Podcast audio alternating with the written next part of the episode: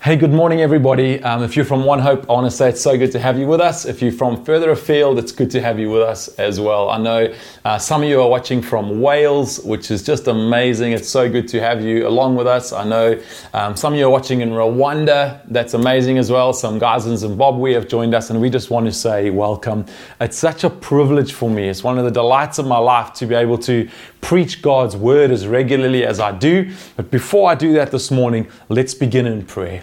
Father, I want to come to you and I want to bring each person listening and I want to ask that you would open our ears to hear you, that you would open our hearts to accept the word and what you want to say to us. Father, you know everything that we need in our lives right now, each individual.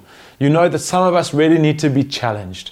You know that some of us really need to be comforted. And I want to thank you that you're able by your Holy Spirit to come into every room where this is being watched and you're able to do what needs to be done in the hearts through the power of your word, through the power of your Holy Spirit. So we pray you bless this time that we have this morning. We ask these things in the name of Jesus Christ. Amen. Guys, it's so good to be talking about these questions. And so last week we asked about questions we would like to ask God, questions you want to ask God. And we asked, Has God allowed the coronavirus? Now, I might have disappointed some of you that I didn't go from a philosophical, um, intellectual reasoning kind of way. And I just want to say there's, there's so many resources out there to do that, but that's not what I feel to do in these few weeks where I'm going to be dealing with these questions because I don't feel like it takes us far enough. I feel like with this question of the big question is kind of does God allow suffering? Can He still be good if He still allows suffering? And, and these kind of questions are still, we can take it as some, some distance and there's a place for philosophy and intellectual reasoning, but it reaches a point where there's a mystery around it that we do not understand because we only see in a certain small dimension right now that we have to eventually reach a point where if we're going to have true life change, it's not going to come through philosophy or through reasoning, it's going to come through faith and through trust that when the mystery doesn't make sense and we're not sure what God or how God or any of these questions, that our faith takes us beyond that and says, God, even when I don't understand, I still trust you. I still believe to the core of my being that you are good. Even when I have my wobble moments and I have my doubts and my insecurities and all of that in those moments, still the overriding idea of my life is God, I, I, know you and I trust you. And so, this question of God, does God allow coronavirus? And the answer is yes, He does. I believe that God allows everything that happens on the earth, not just coronavirus, but that He doesn't do it in a detached, judgmental kind of way. He's, he's allowing the devil to do these things, but He's not like a, a teenage uh, PlayStation gamer, kind of playing a shooting game and like laughing at people as he, as he destroys them. No, God's heart is not judgment. God's heart is, as he says in Acts, and we looked at this last week, you can go and listen to that sermon, that he's trying to bring men and women back to himself. He wants people to come back to himself because that's the greatest, good, most kind thing that could ever happen in your life. And if you already know Him, I think that God uses these things and allows these things because it makes us equally call on His name for those who don't know Him and in our own lives to be saying, God, I need more of you. My life has become apathetic and I am I need your Holy Spirit. The question I want to ask today, the question we want to ask God is God, can you really turn evil for good? Can you really, with all the, the evil that's going on? And guys, the, another reason I don't want to do this philosophically is because philosophy doesn't get down into the nuts and bolts of the lived experience of our lives. So when we ask God, can you turn evil for good? You can answer it on an intellectual level, but what I really want to do personally is to say, God, in my life, in my experience, in what I feel and the angst of my heart, are you able to take that? And turn it for good, that evil, and turn it for good. So I think about race relations and everything that's going on around the world, from George Floyd has, has sparked something again where we're thinking and, and, and uh, grappling with these thoughts around systematic racism and what it, what it means. And we in South Africa are still living with a, with a huge daily legacy of apartheid and the systematic racism that exists in our hearts and in our society. And I want to know, in the midst of that evil, God, can you turn it for good? It's going to be no surprise to you that I'm going to contend this morning that yes, God can take evil and turn it for good. I'm going to be contending my whole sermon for that. But there's a caveat in it that I think might surprise you and it might even make you angry. But before we get there, we have so many people in our congregation who could share stories. We call them testimonies. It's a very Christian word, I know. Uh, stories of how God has done this in their lives. And so Johannes and Ali and their daughter Emma are going to share a story with us of how God has taken something that was so difficult and so evil in their lives and has turned it for wonderful good. Here's their story. A few years ago, when our beautiful daughter here, Emma, was 14, um, she was in a very dark place emotionally, physically, and spiritually. And as a result, um, she developed anorexia, which very quickly deteriorated into a life threatening situation. The first therapists that we went to, we felt were really unhelpful, and we mm-hmm. felt they made the situation worse. And we quickly reached a position where we felt we had nowhere to turn, and we really felt the only person we could turn to was God. And the first miracle that God did was that He led us to an incredible therapist and a team of specialists in Cape Town uh, through friends of ours in Cape Town who were walking the same journey with their daughter. It was a miracle that Emma got in to see her. She was fully booked. Uh, that in itself was a miracle, um, but she was just such an incredible help to us. As you can imagine, as a mom during this time, I was often filled with huge amounts of fear and guilt. I remember one night when um, it was it was almost the the crucial night where Emma had to choose whether she was going to live or not, whether she was going to work with this therapist who'd only given us three sessions in which she was going to make up her mind whether um, Emma would be her patient or not. And I was overwhelmed with fear. I was so fearful that Emma that, that Julie wouldn't take Emma, that Emma wouldn't choose life. And I remember crying and Johannes comforting me and saying, Come, let's, let's look for the good things. Let's look for the blessings in this.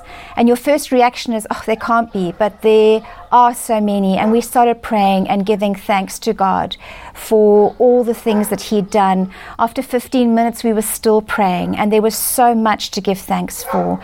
And that's what this journey for us has been. It, is, it, wasn't, it wasn't an easy journey, it was an incredibly hard journey.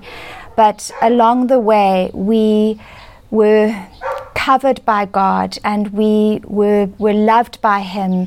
And um, yeah, He just He kept us through it all. Two years into Emma's healing journey with the therapists, um, I remember praying to God and just asking that it would be an incredible answer to prayer if Emma could join us for and eat with us at Christmas lunch later that year. And at the time, it just felt like a humanly impossible faith stretching prayer.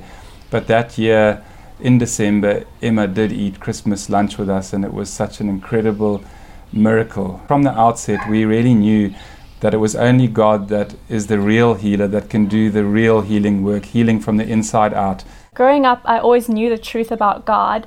Um, but I'd started to give in to the world's ways and to um, really abandon my faith. So I just started walking on this really, really dark path, and um, therapy is, was so good for me and it was so useful and so helpful. And I was able to do a 180 and turn around on that road and walk further into the light, except I was actually still on the same path. Um, so when I decided to recommit my life to God, to start following Him wholeheartedly, I actually he actually picked me up, cleansed me, and placed me on a brand new path, mm. a path where there was purpose, where there was hope. Um, and this is where I was actually able to take my illness and turn it into, something that is good, that can help others.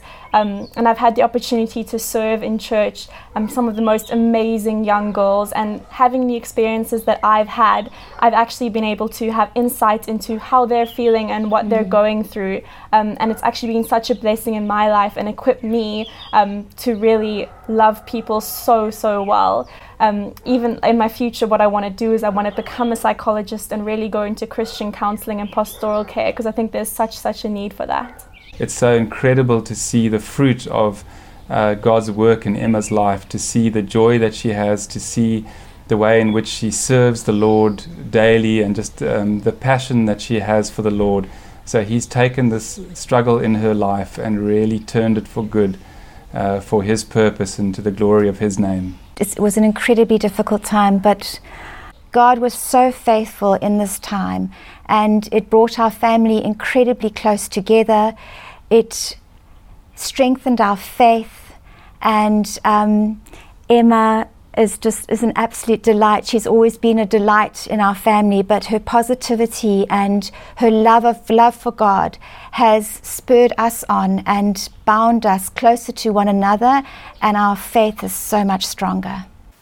Man, I think that sharing personal stories with one another is one of the most wonderful ways to grow our faith and for us to see more of the way that God works. Johannes, Ali, Emma, especially Emma, I really want to thank you for your vulnerability in sharing that. And I trust that God is going to use that for those of us who are watching to speak into our lives. So let's, as we carry on with this, this thought of evil to good and can God do that, let's ask, well, where did this idea even come from? And actually, it's all over the Bible. We see that God is forever changing situations which in the moment look evil. As you zoom out over history, you see that they are actually for good. But there's two stories or, or two sections of scripture I'm going to talk to about this that, that really helped me see evil for good. And the first one is the, the story of Joseph. Now, Joseph's a teenage dreamer, and he has this, this, this vision from God that one day he's going to be something great. But because he's a teenager, he very unwisely begins to tell his brothers and his father and his mother that he's going to be greater than them. And they get so angry, the brothers get so angry and so jealous that they decide to kill him. And then at the last moment, they decide to sell him into slavery. And so they sell him to this caravan of camels, of people on camels that are going past. And he goes off to Egypt. And this young teenager is ripped from his family, ripped from his culture, and made a slave. And he was in that moment betrayed at the deepest level by those who should have loved him the most. In Egypt, he begins to work for this, this powerful man, and this man's wife has eyes for Joseph, but Joseph doesn't have eyes for her. And so, out of revenge, she accuses him falsely of trying to rape her. And he is thrown without a trial into prison. And there he sits for years. And he must have thought, God, what is going on? You promised me this vision of greatness. Here I am, rotting away for nothing I have done wrong. And you can go and read the story, and there's a whole lot more elements to it. But eventually, Joseph rises to being second most prominent man in all of Egypt, which at that time was the great power of the world. So he's the second most powerful man in the world from being a slave and a prisoner. And God has given the, the Pharaoh or the king a dream where he sees that a huge drought is coming. And Joseph interprets this dream and is therefore put in charge of making sure that Egypt are prepared for it. So for seven years, they collect all the grain that they can. And that grain, when the drought hits, begins to save not only Egypt, but all the nations around Egypt, including Joseph's own family who come looking for food. And then his brothers, eventually, Joseph reveals who he is to his brothers. And they go and fetch his father, and they come and they live with Joseph. And then Joseph's father, Jacob, dies. Now that dad is gone, the brothers are terrified that Joseph's true colors see what I did there about colors? Yeah, not funny, I know. But Joseph's true colors are going to come out, and he's going to now deal with them in a revengeful way. And so they, they hatch up a plan, and they come to Joseph and they say, Man, we're going to, all of us are going to be your slaves. We are going to be your slaves. And Joseph responds in Genesis chapter 50. Let me, let me read it for us from verse 19. But Joseph said to them, Do not fear, for am I in the place of God? As for you, you meant evil against me, but God meant it for good to bring it about that many people should be kept alive as they are today. So do not fear, I will provide for you and your little ones. Thus he comforted them and spoke kindly to them. Joseph doesn't just say, Man, I've forgiven you, but he comforts them. The one who was wronged is comforting the one the ones who wronged him. He's saying, I'm going to provide for you and for your children. And he, he does this incredible forgiving thing. And Joseph shows us that he's understood the perspective of God. He says, What you meant for evil, God meant for good. And through what you did, through those evil actions that you did, look at what God has done. He has saved nations. He has saved, physically saved people who would have died from starvation. Romans chapter 8 is the other place where this is a really critical verse in our understanding of, of this text. And it, it just so blatantly says in chapter 8 of Romans, verse 28 And we know that for those who love God, all things work together for good, for those who are called according to his purpose. Let me read that again.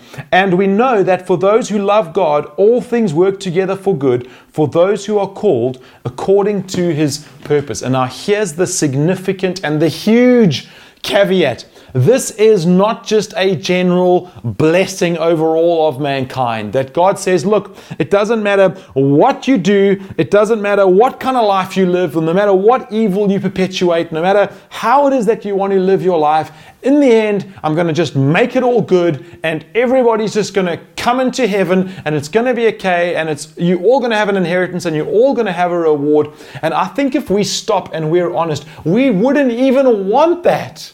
I think that our hearts cry out for justice. They just cry out for justice for someone else. We, we don't want justice against us. We don't want God to judge us because, you know, we're good people. We're not Hitler or Stalin or, or the policeman who put his knee on, on George Floyd's neck. We're not those guys. We're the good guys. We don't want justice for us. We want justice for them. They must have justice. And so I think inbuilt in our hearts is this idea that God must be just. If God is good, He must be just. He must judge rightly what has gone on in the evil that has gone on the world and call to account. So this is not just a general don't worry, God's like a fairy godmother. Any evil that happened, God comes with his little sprinkly dust and he's going to just make it good, make it good, make it good. There's the Holocaust, make it good. There's apartheid, make it good. There's an awful thing that you did, just make it good. No, no, no. That's not what God's saying. God's saying, when you turn to me, when your perspective is changed, when you begin to love me, when you follow me, because that's what loving God means. Jesus says to love me is to obey my commands. In those moments, moments, He wants you to know that He's able to, for those who love Him, turn those things for good. Now, does God turn other evil things for good? Yes.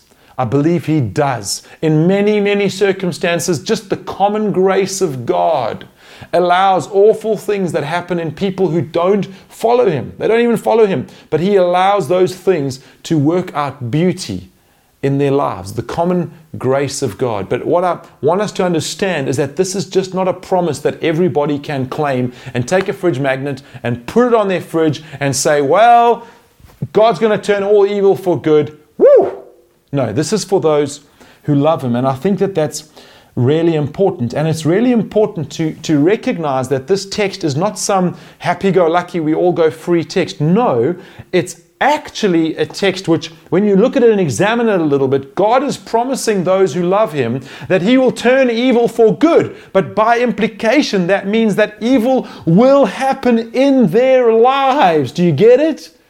He's saying, I'm going to turn it for good, but he's not in any way, shape, or form saying, therefore, you are exempt from evil in your life. And so you don't have a free pass, Christian. Your children don't have a free pass. Your business doesn't have a free pass. But what we do have is that in the midst of those trials, God is saying, This is not meaningless. This is not purposeless. It is not without significance that these trials and the things that you are struggling with and going through in your life, they have meaning, they have purpose. I'm not trying to give you a perfect life now, but I am going to give you a perfect eternity. And these things are achieving for you that eternity. I'm working in you now things that are going to be into our eternity as well. And in those moments, we can rest assured that God is strong enough, He's able enough, He's willing enough to take the worst nightmare of our lives and to say, I'm going to turn that for good. Now, I want to speak to the feelings that, that swirl around this issue because, man, this is not simple. And I am not saying that it's going to feel good. I'm not saying that in that moment we're not going to have doubts and we're not going to scream and say, God, what are you doing? Where are you? How dare you? We're going to have those moments, but the overriding, the overriding faith and story of our lives is going to be God. In the midst of those things, we trust you that you are there and that you are good. And we need both of those things. I was talking to a friend who's really gone through a, a, journey of, I'd call it a crisis of faith. And, and I think a crisis of faith can be God's gift to us. We need moments of real, of real struggling with, is this real? So that the roots go down deep into our hearts. I don't think it's helpful that we just grow up with parents who believe in Jesus and so we, we kind of culturally a Christian and we kind of think we believe in Jesus, but we never go through our own crises. Sometimes we need to actually have our faith rattled and ask the questions we've never asked to come to the faith that our parents have come to. So we construct the gospel in our own lives and, and let it be alive in us. But anyway, I, I digress. This friend of mine was was telling me as he was going through this crisis of faith, I was trying to encourage him, saying, Man, God is with you. God is with you. And he was saying, I don't feel it. I don't, I don't know if I believe it, and I just don't feel that God is with me. But just recently he shared with me another side to that story. And he said, You know what it felt like? He said, It, it, it felt like I had been in a car wreck and I was I was lying in the midst of that car wreck and I was bleeding and broken and I was bleeding out and I could feel life disappearing for me. And the paramedic, who in this analogy is God, the paramedic came and instead of coming to rescue me, he was smoking a cigarette on the side of the car. And so he was saying the fact that God is with me in that moment almost made it harder for me because if he is with me, why is he not helping me? Why is he not redeeming the situation? Why is he not rescuing me? Why is he over there having a smoke on the side?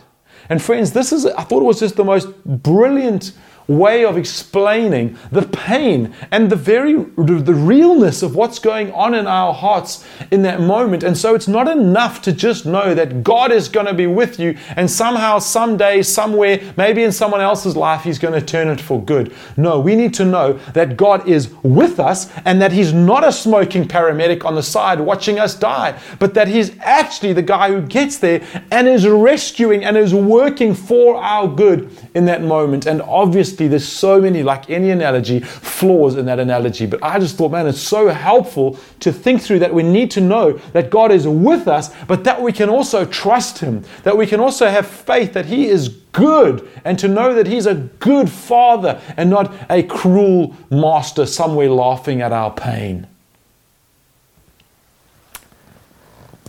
Does God allow these things in the world? We asked last week, and the answer is a resounding yes. And then we must ask why. And I, I, began to unpack some of that last week, but this is, this is the big idea that I've been trying to get to. This is it. God allows these things in our lives because the greatest kindness that He could ever do to us is to bring us to Himself. In God Himself, we find everything that we are looking for. We find truth. We find forgiveness. We find genuine love. We find hope in the midst of our hopelessness and our despair.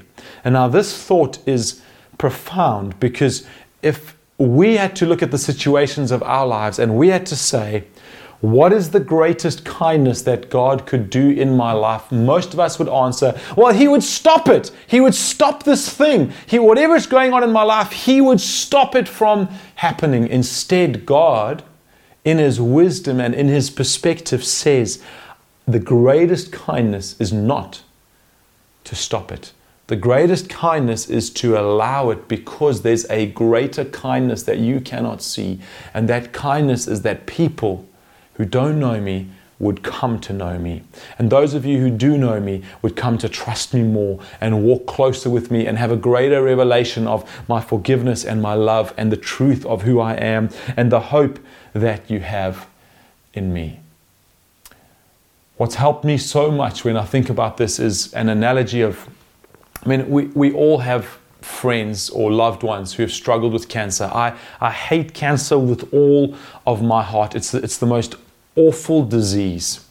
And if we had to ask someone that we knew or that we've loved that's going through an experience with cancer, an ordeal of cancer, we had to ask them, is chemotherapy good or bad?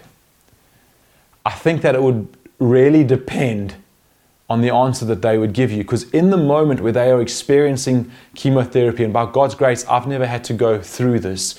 But when I speak to them, the, the, the drugs are like attacking your body.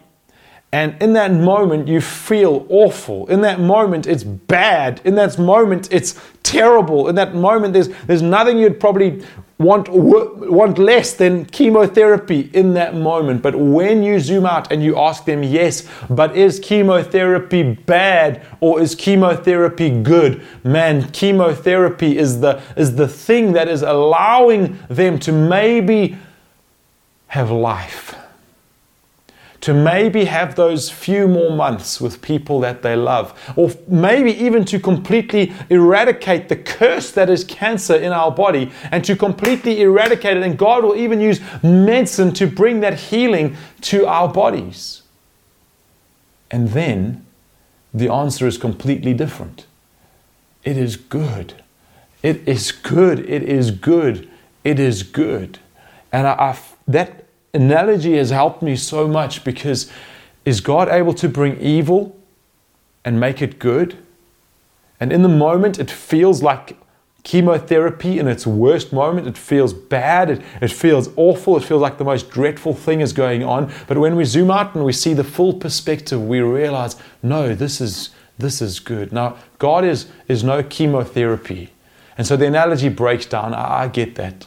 But God is able to do good in the lives of those who love Him and the lives of those who don't, and over humanity as a whole, the common grace of God he is able to do good. And ultimately, eternity is where all of this humanity experience is being wrapped up toward, and it is good. And God says, All those things that you hate and that you're going through, I hate them too. And a day is coming where I will silence them forever, and they will be no more. But in the meantime, there is something greater that I'm trying to achieve, and you need these things in your life because they push you toward me. They cry out to you in a way that pleasure and ease and comfort never ever could. And that's God's kindness. That's God's kindness to us. I like to think of God looking at a, a huge picture on a screen, and we're just looking at a few pixels of that screen. It's all, all we can see. All our philosophy, all our intellect, all our reasoning, all our science. It feels like we still just have the tiniest picture of what's actually going on in the world. I, like to think of it as a, as a beautiful tapestry hanging in a castle. And on the one side of the tapestry is this beautiful picture that people stop and take photos of and, and marvel at. And you go to the back of that tapestry and it's just a million messed up tangled threads. And sometimes it feels like our lives are the back of that tapestry. They're just the threads and the, and the crushing experience of living humanity and, and everything that we have to face and the lived experience of that, of that thing. And yet we know that as Christians that at one day God is going to turn it around and we're going to say, God, we worship you. We see that even in the cancer, even in the brokenness, even in the racism and, and everything, all the evil that you were working good, that you were working good for those who love you. And so that's the Christian life. That's what we're promised, guys. We're not promised an easy road. And if you're not a Christ follower, and by that I don't mean that you were brought up in a Christian home or you think that God is a better, Jesus is a better option than Muhammad or You know, I mean, know that you actually feel like, God, you, you are Lord of my life. I want to read, and when I read and understand something new, I actually want to do it because I want to serve you. And I actually feel like we have a relationship, like I do with someone like a friend or someone I love, that we have a relationship together. If you don't have that experience, I want to say with, with compassion in my heart and uh, uh, without, a, without any arrogantly trying to put you down, I want to say that that promise is not for you. It's not a promise that you can just claim and say, yes, anything bad that happens, God out there somewhere is going to turn it for, for good.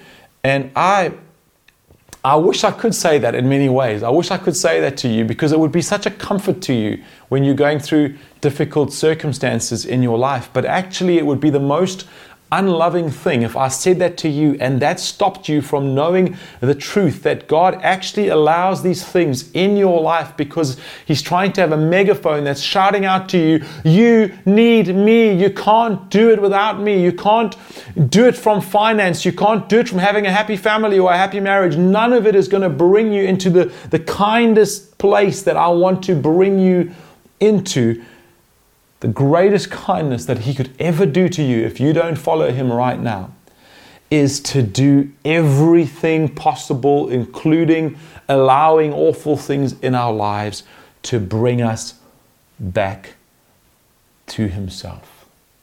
And that might sound cruel to you, it might sound wrong or unkind, but I'm trying to tell you that it is the kindest, most loving act of the most loving Father who has the biggest perspective you could ever imagine. And He's trying to say over your life, I want to turn evil for good. I want to do it so much that I sent my Son to, to turn the evil in you into good, that He gives you His righteousness, His goodness over your evil. It covers over your evil. And this is ultimately the question of evil from good? Can God turn evil to good? We must turn and look at our own hearts. It's, it's one thing to look at the world and say, well, there's evil out there, and can God turn that for good? And there's evil in our, in our lives and trials and experiences that we go through. But what about ultimately the evil that's in our own heart? What happens to that evil? How do we deal with that? And God, through the story of the life of Jesus, who is actually the greatest case study ever made possible for us to study around God turning evil to good, through that story, God says, I come into your life and in your heart, I deal with this question of can God turn evil, the sin in my life, for good. And the Bible would call that righteousness. And so let's finish off by talking about Jesus. Jesus, his death is perhaps the greatest story of God turning evil for good. It's not, it's not perhaps, it is the greatest story of God turning evil for good. Just think about what could have been more evil than the death of the most perfect man who never sinned. Think about what could be more evil than hypocrites and liars and legalists and selfish, sinful men and women coming around the king who had been sent down, who had left the comfort of, of heaven and who had made himself a man so that he could redeem us or, or rescue us, and killing him.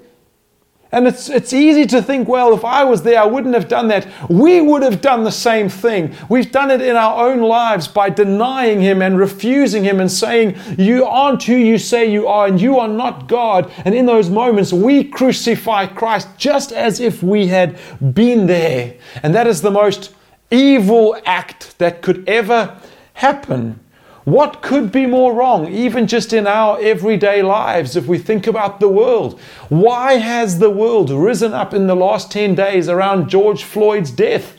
Why has it risen up? Because a man who's presumed innocent has been killed wrongfully. Jesus was much more. We know he was a man who never sinned. And yet he faced the most brutal death and he willingly faced it. He silently faced it. He never lifted his voice against his accusers. He never demanded a trial. It says he was silent and innocent, being killed for a crime that he had never committed as the people bayed like animals, crying out, Kill him, kill him, kill him. Let his blood be upon us and upon our children. And what they didn't realize is that they they were, as they were saying it, as like, let this be a curse. If we've got it wrong, let it be a curse. His blood upon us and upon our children was one of the most beautiful ironies because his blood would be upon them and it would be upon their children, but not for the judgment that they were calling for, but instead for the most incredible redemption of God Himself taking death upon Himself to bring into their hearts their evil, bringing good.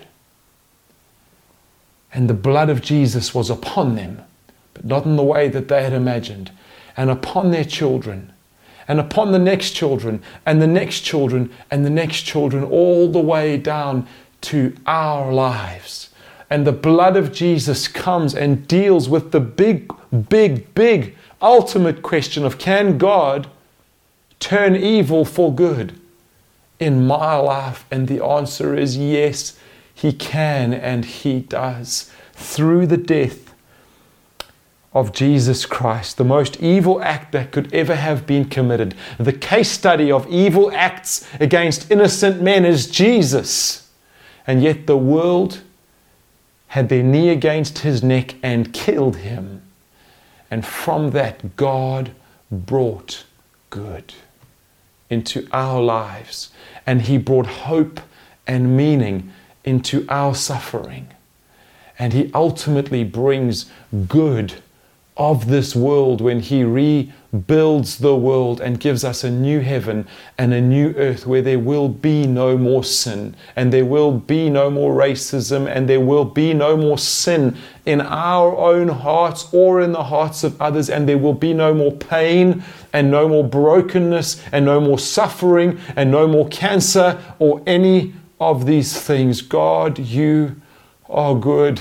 We praise you and we thank you that you are good and you are great and you can take the most awful situation, our own hearts, to cry out an accusation of us that we are full of sin, that we are the ones who need to answer the question is can you turn this evil in me for good? And we thank you that you say yes, that you say yes, and that you do it in our lives.